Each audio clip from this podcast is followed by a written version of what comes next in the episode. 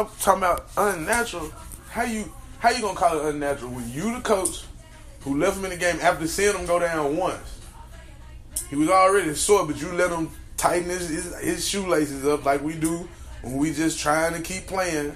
We just out there hooping, and then you let him stay on the floor, and he come down in the same corner.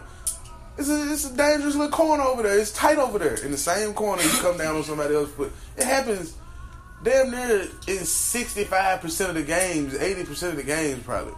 It just so happened he the best player on your team, and he was already hurt. You can't blame that dude for that. Man, his fault y'all blew a 25 point lead.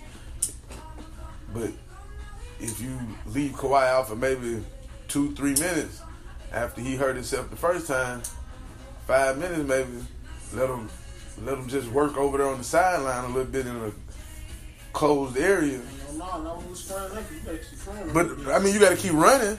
You got to keep running necessarily. You ain't got to just necessarily keep playing, but you got to keep being active. He ain't got to be right there at that time. Let him jog it off. We're gonna run up and down the sideline. We're gonna bring you back in.